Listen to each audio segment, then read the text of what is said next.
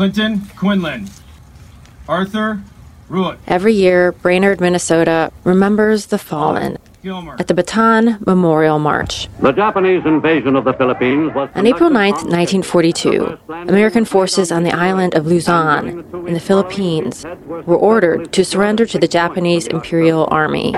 Among them were soldiers from the 34th Tank Company out of Brainerd. The day after the surrender, the Minnesota Guardsmen and 70,000 American and Filipino soldiers began what would be called the Bataan Death March. The men walked 85 miles in six days with little to no food, water, or rest. To fall out, to slow down, to talk could mean immediate death on the point of a bayonet. It's estimated 20,000 prisoners died before reaching their destination, a Japanese prisoner of war camp. 64 Minnesota National Guardsmen went to the Philippines.